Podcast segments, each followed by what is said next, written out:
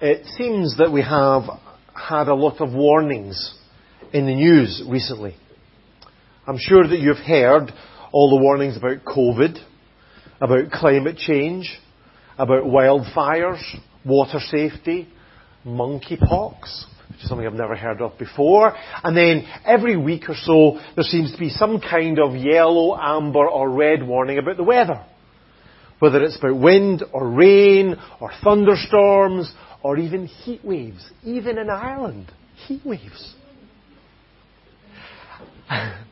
Don't tell us that. And of course, warnings are really important, aren't they? They warn us about very real dangers. Things that we need to do something to avoid. But the problem is that we can get so used to hearing warnings that we just become kind of indifferent to them. And relaxed about the dangers that they point to. That's what happened to a twenty-three-year-old American tourist a couple of weeks ago. He was visiting the active volcano, Mount Vesuvius in Italy. But he ignored the warning signs and took a, a closed-off path up to the top of the crater. And when he got there, he was taking a selfie, as you do, and he dropped his mobile phone into the crater. So he had another good idea. To climb down into the crater to get his mobile phone. And then, it was then that he stumbled and fell even further into the crater. And he couldn't get back up again. A team of guides in the area, they tried to climb down to get him, but they didn't manage. So ultimately a rescue helicopter had to, to get him off the mountain. Now he was very fortunate. He survived with just cuts and bruises and probably a prosecution for trespassing as well. But many people don't fare so well when they ignore warning signs. Like twenty-six-year-old Alexander Nossens. A few years ago he was surfing off Reunion Island in the Indian Ocean, despite the beach being closed to water sports because of a shark warning. And he should have known better because he was previously employed as a shark spotter by a surfing organisation. But still he went out into the water where he was bitten in the leg by a shark. And even though the fishermen in the area pulled him out of the water, he tragically died at the scene. So warnings are serious. And ignoring them is dangerous.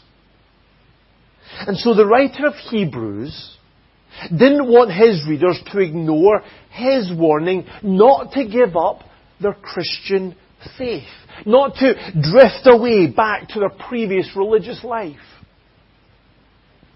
And so in this next section he reminded them of the, the tragic episode in their nation's history. And he pleaded with them for a better response. So this morning we're going to read from Hebrews chapter three, verse seven to nineteen. And Evelyn is going to come and she's going to read for us. So Hebrews chapter three, verse seven to verse nineteen. Thanks. Morning. So as the Holy Spirit says, today if you hear His voice, do not harden your hearts, as you did in the rebellion, during the time of testing in the wilderness, where your ancestors tested and tried me, though for forty years they saw what I did.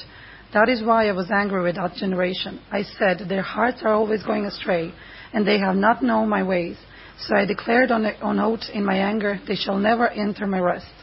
See to it, brothers and sisters, that none of you has a sinful, unbelieving heart that turns away from the living God, but encourage one another daily as long as it is called today, so that none of you may be hardened by sin's deceitfulness. We have come to share in Christ if indeed we hold our original conviction firmly to the very end. As has just been said, today if you hear His voice, do not harden your hearts as you did in the rebellion. Who were they who heard and rebelled? Were they not all those Moses led out of Egypt? And with whom was he angry for forty years? Was it not with those who sinned, whose bodies perished in the wilderness? And to whom did God swear that they would never enter His rest, if not to those who disobeyed? So we see that they were not able to enter because of their unbelief. Thank you very much, Evelyn. Last time, a couple of weeks ago, the writer of Hebrews encouraged his readers to remain faithful to God by showing them two positive examples of faithfulness. Moses, and then ultimately Jesus. But in this passage, the writer presented him with a warning from a negative example. The negative example of the people of Israel who were not faithful and who suffered the consequences of their unfaithfulness. To do that, he quoted from Psalm ninety-five. Excuse me. This psalm, excuse me, is a call to worship. It begins with, "Come, let us sing for joy to the Lord. Let us shout aloud to the rock of our salvation." And encourages us to praise God by reminding us of the greatness of God, His ownership of the world that He created, and His care for us, His people. But then it goes on to give a warning. A warning to those who might be tempted to turn away from God. And it takes that warning from that tragic episode in Israel's past. God had rescued a nation from slavery in Egypt. He'd sent ten devastating plagues until finally Pharaoh decided to let God's people go. But even then, Pharaoh changed his mind and he chased them down. But again, God miraculously intervened, drying up the Red Sea to allow His people to safely walk through, and then letting the, the, the sea flow again to destroy Pharaoh and his entire army. These were amazing demonstrations of might and power. And initially, they'd really impacted the hearts of the people of Israel. In Exodus chapter fourteen, it says this, in verse thirty-one. "When the Israelites saw the great power the Lord displayed against the Egyptians, the people feared the Lord and put their trust in Him and in Moses, their servant, His servant." The people feared the Lord and they put their trust in Him. But very soon after that, the people started to harden their hearts and rebel against the Lord. So when they got to a place where there was no water to drink, they grumbled against Moses. This is what, this is what they said. Exodus chapter seventeen. "Why did you bring us out of Egypt to make us and our children and livestock die of thirst?" Despite all that they'd experienced, all that they'd seen, the miracles and the demonstration of God's power, they were still questioning God's love and doubting His goodness to them. But in His grace, God again stepped in to provide water for them, miraculously causing water to flow from the rock.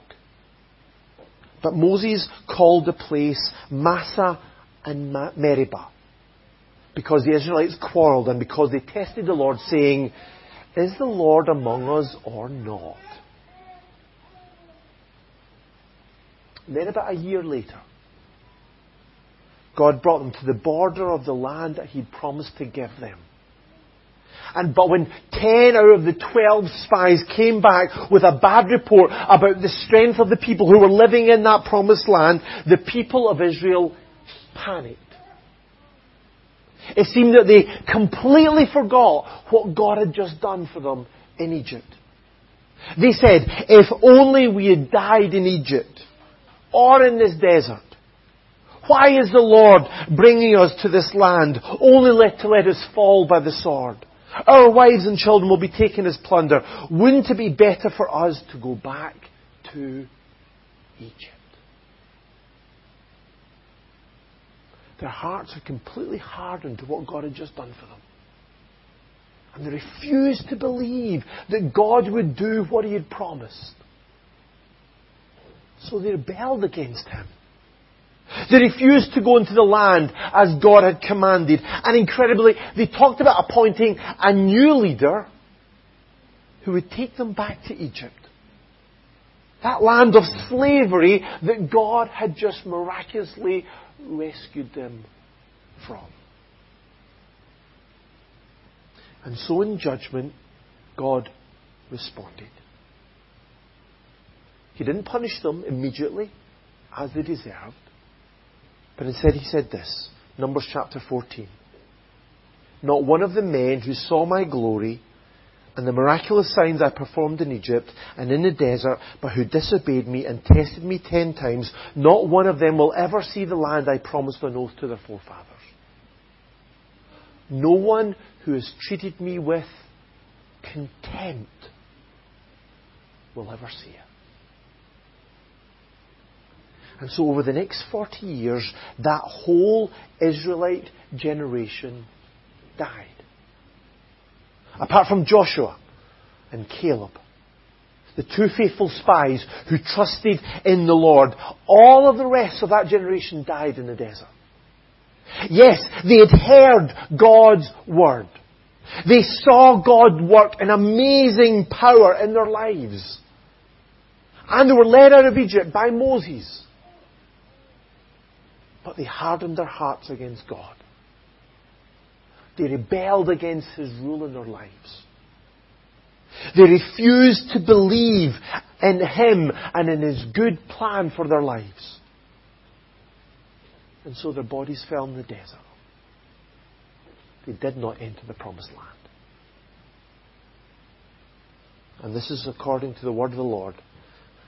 As reported in Psalm ninety-five, I said, their hearts are always going astray, and they have not known my ways. So I declared on oath in my anger, they shall never enter my rest. What a tragedy for that generation. They had so many privileges, so many blessings, seen so many miracles. They'd received God's word. But they missed out on God's good plan for their lives because of their sinful and unbelieving hearts. As the writer says in verse nineteen of our reading, they were not able to enter because of their unbelief.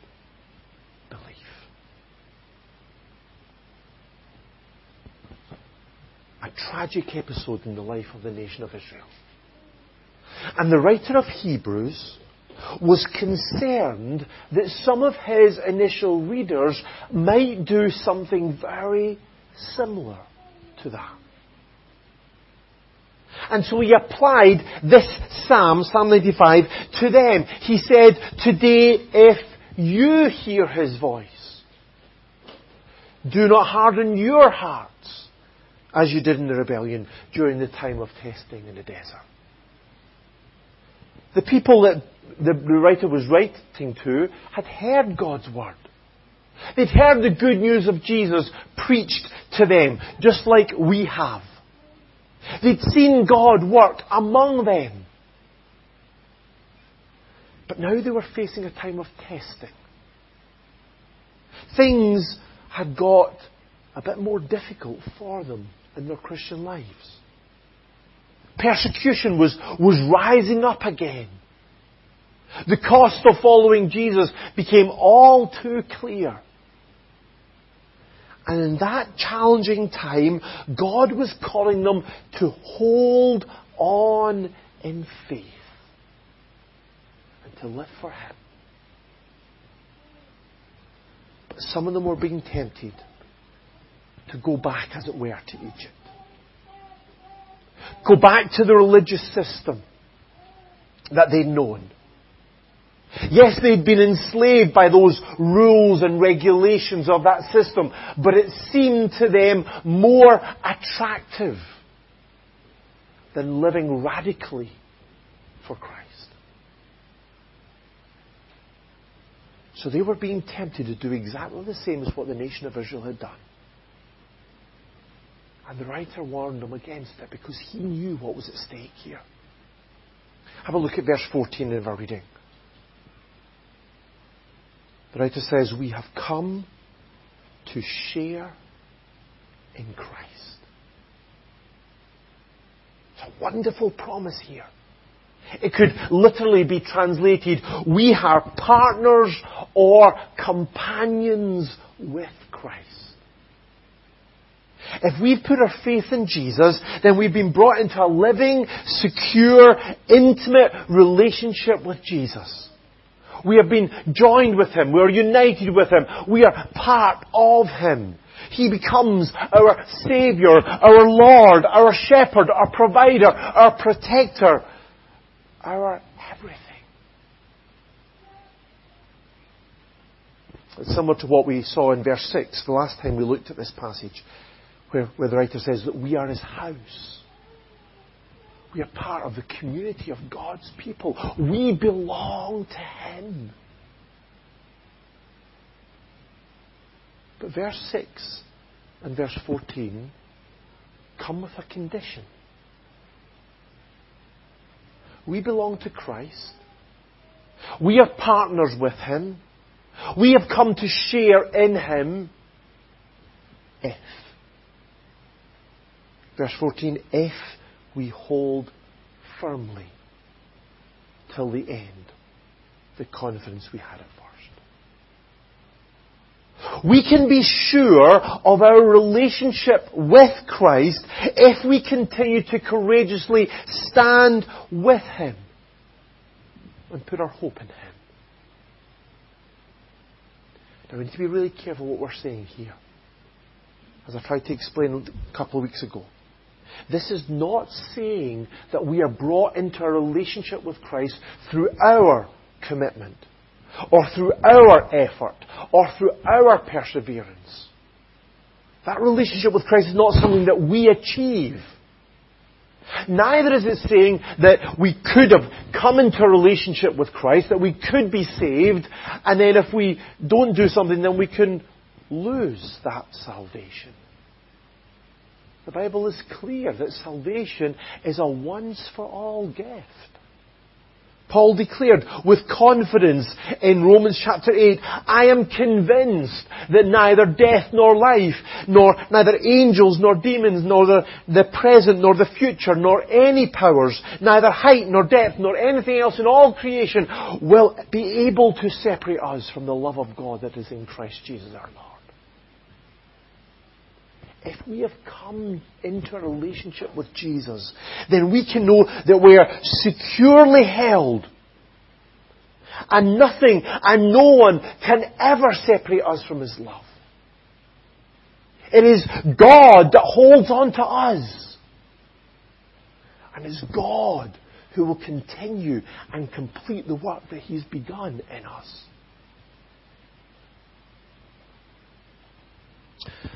But this warning in verse fourteen is saying that the faith that brings us into that secure, stable, and eternal relationship with Christ is a faith that endures.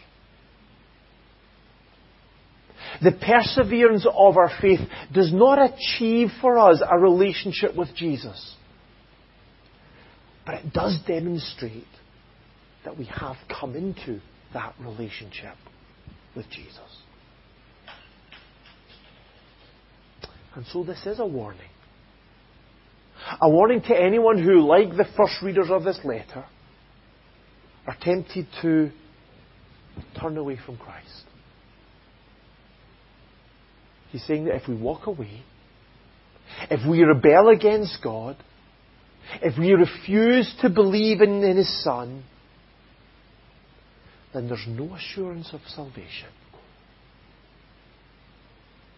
But instead, we're in danger.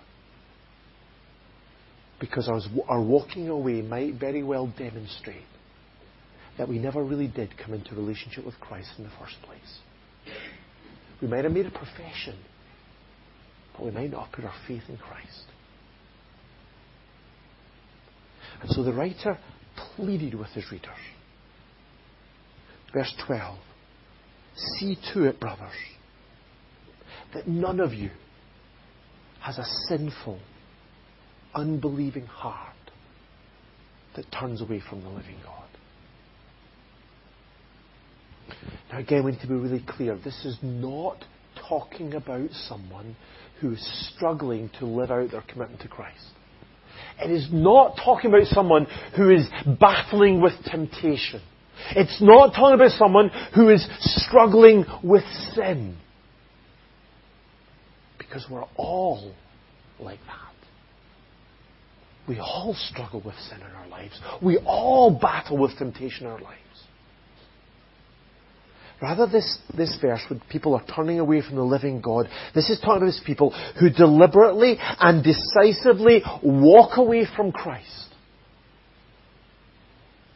They refuse to believe in Him. They refuse to follow Him. They say maybe the cost is too great. It's become too difficult. It stops me from doing what I want to do. And so they walk away. And so he wanted they, these right readers to be careful that they were not among those who had a sinful and unbelieving heart. He didn't want them to miss out on God's plan of salvation. He wanted them to make sure that they had repented of their sin, that they'd put their faith in Jesus and in His sacrificial death on the cross and His glorious resurrection from the grave. He wanted them to know that they'd received His forgiveness, that they had been adopted into His family, and that they were heading for glory. So that's why He challenged them. Today, if you hear His voice, do not harden your heart. He wanted them to respond today.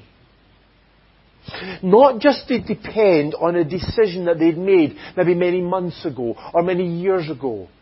Yeah, I remember that time when I put my trust in Jesus many years ago, and so that's enough. He didn't want them just to depend on that. He wanted them to check their heart today and see how they were responding in the present, to see if they were listening to God's Word, if they were trusting in God's Son, if they were being led by God's Spirit, to see if they truly belonged to Christ because they were holding on in faith today. The evidence of saving faith is not really supposed to be something that happened way out in the past. It's supposed to be our faith today. So we need to hear that same challenge in our today. We need to be careful that we don't have a sinful and unbelieving heart. We need to make sure that we are holding on to our faith in Christ, that we are listening to His Word, that we are trusting in His grace, that we are depending on Him alone for salvation, and that we are seeking to obey Him as our Lord and God. If you're here this morning, and that's not true, then we need to get that right today. This is the day of salvation. This is the only day that we're guaranteed. We need to come to Christ today and put our trust in Him and receive Him as our Saviour and Lord.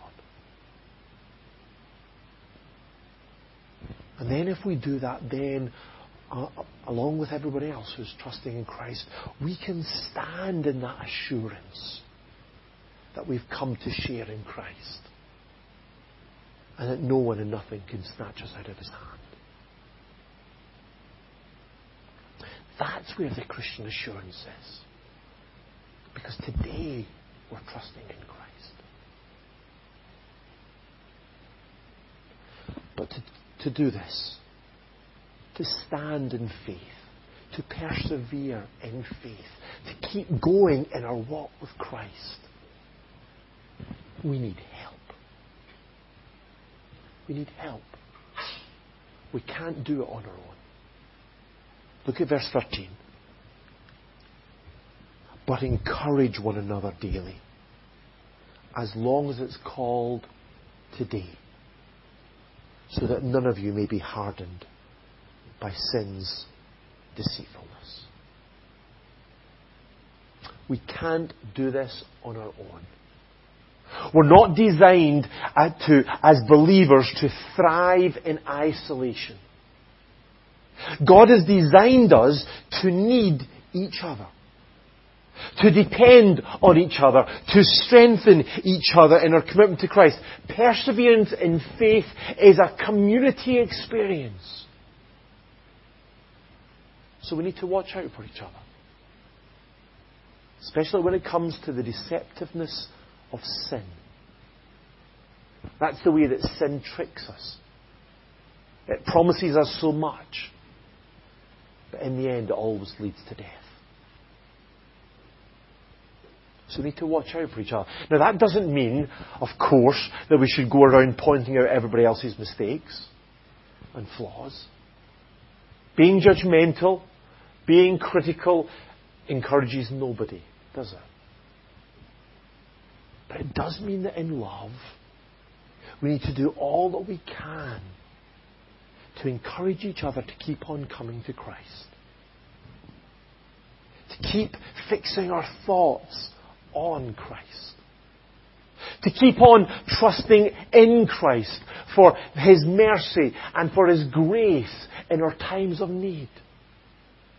It means daily we need to walk with each other, as it were, to the foot of the cross and continue to put our trust in our wonderful Saviour.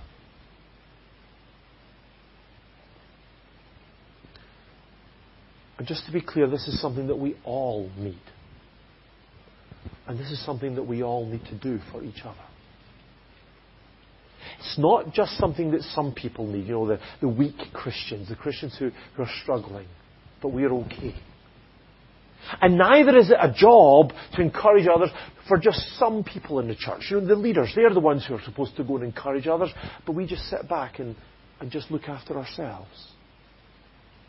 That's not what, what the writer is saying here. This is our collective responsibility and privilege and need. Listen to what Paul wrote in Colossians chapter three, verse sixteen. Let the word of Christ dwell in you richly as you teach and admonish one another with all wisdom, and as you sing psalms, hymns and spiritual songs with gratitude in your hearts to God. It's something we need to do for each other. I need you to encourage me. You need me to encourage you. You need each other to encourage you. We need each other, folks. We can't do this on our own. Keeping on going, persevering in our faith is a community experience. Warnings are serious. Ignoring them is dangerous. So let's learn from the unbelief of the Israelites in the past. And let's heed this warning for today. Being careful that we don't have that sinful and unbelieving heart. And let's watch out for each other, so that together we might hold firmly to Christ until the end, for His honour and for His glory.